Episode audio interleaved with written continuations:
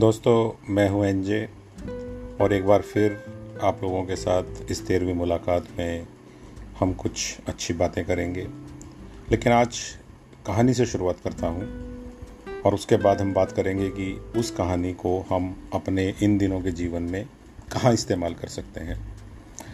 एक आदमी था और भगवान से बहुत दिनों से प्रार्थना कर रहा था और एक दिन भगवान ने उसकी प्रार्थना को सुन लिया और उसे पूछा कि क्या चाहते हो? उसने कहा कि मैं कल्प वृक्ष या डिज़ायर ट्री उसके नीचे बैठना चाहता हूँ और मैं चाहता हूँ कि मेरी इच्छाएँ पूरी हों।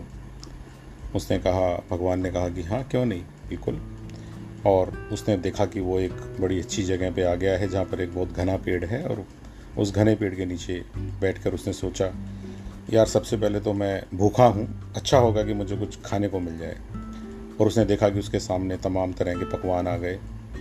और जैसे उसके सामने पकवान आए, उसे एकदम से आश्चर्य और उसने कहा, ऐसा कैसे हो सकता है? और उसने देखा कि टेबल जो है वो डिसअपियर हो गई सारी डिशेस के साथ। लेकिन फिर उसने सोचा अच्छा होता, खाना वापस आ जाता, खाना फिर से आ गया। खूब खाया और भूख मिटने के बाद उसने कहा कि कुछ अच्छे ड्रिंक्स होते तो मैं पी लेता। और तभी उसके सामने ड्रिंक्स आए, उसने पिए। इसी तरह से उस पेड़ की छाँव में बैठा हुआ उसने सोचा कि ऐसा कैसे हो सकता है? इतने चमत्कार कैसे हो सकते हैं? ज़रूर कोई ना कोई चीज़ में गड़बड़ है और कोई ना कोई भूत प्रेत की माया है। और जैसे उसने कहा, उसके सामने भूत प्रेत अपियर हो गए। उनको देख के बहुत बुरी तरह डर गया और उसने कहा, ये तो मुझे मार ही डालेंगे। और वास्तव में उन भूत प्रेत ने उस आदमी को मार डाला। Everyone lives in the world that he deserves ये बहुत काम की बात है। और मुझे कहने की ज़रूरत नहीं है कि आज हम पैराडाइज़ में तो नहीं रह रहे हैं और ना ही हम सब लोग एक कल्प वृक्ष के नीचे बैठे हैं। लेकिन डेफिनेटली हमारे दिल में एक बार ये आता है कि काश कुछ हम मांग पाते भगवान से तो इस समय यही मांगते कि हमारी वही आज़ादी, हमें वही वाले दिन हमारे हमारे वापस चाहिए। जब हम अपने दोस्तों के साथ, उनके साथ मिलते थे, हमारे रिश्तेदारों के साथ आते जाते थे, बाज़ार में, सिनेमा में टूरिस्ट प्लेस पे, मंदिरों में, हर जगह हम अपनी इच्छा से जा पाते थे। वो दिन वापस आ जाएँ किसी तरह से भी। और ये सब सोच के साथ हम आगे जा रहे हैं, लेकिन कहीं ना कहीं हम हमारे थॉट्स की जब बात करते हैं तो शायद जब हमें कुछ मिलने लगता है तो हम उसकी कदर नहीं कर पाते हैं। आप जिस समय काम कर रहे थे, आप चाहते थे कि आपको ऐसा समय मिले, जैसा आपको इस समय मिल रहा है, और वह आपको वैसा समय मिला है तो आप सोच रहे हैं कि मुझे पहले वाला समय मिल जाए। तो कहने का मतलब यही है कि हम जैसा अपने मन को बनाते हैं, वैसा ही ये बनता जाता है। लेकिन कोशिश करिए कि इसमें भी आप अपने लिए कुछ अच्छा निकाल पाएँ। एक छोटा सा किस्सा और इसी में ऐड किया जा सकता है। एक बार इंडिया के किसी जो साधु थे, उनको पता लगा कि तिब्बत में कोई एक बहुत बड़े बौद्ध गुरु हैं और अगर मैं उनसे मिल के आता हूँ तो बहुत अच्छी वो मुझे कोई तपस्या की बात बता सकते हैं। बड़े पहुँचे हुए वो हैं।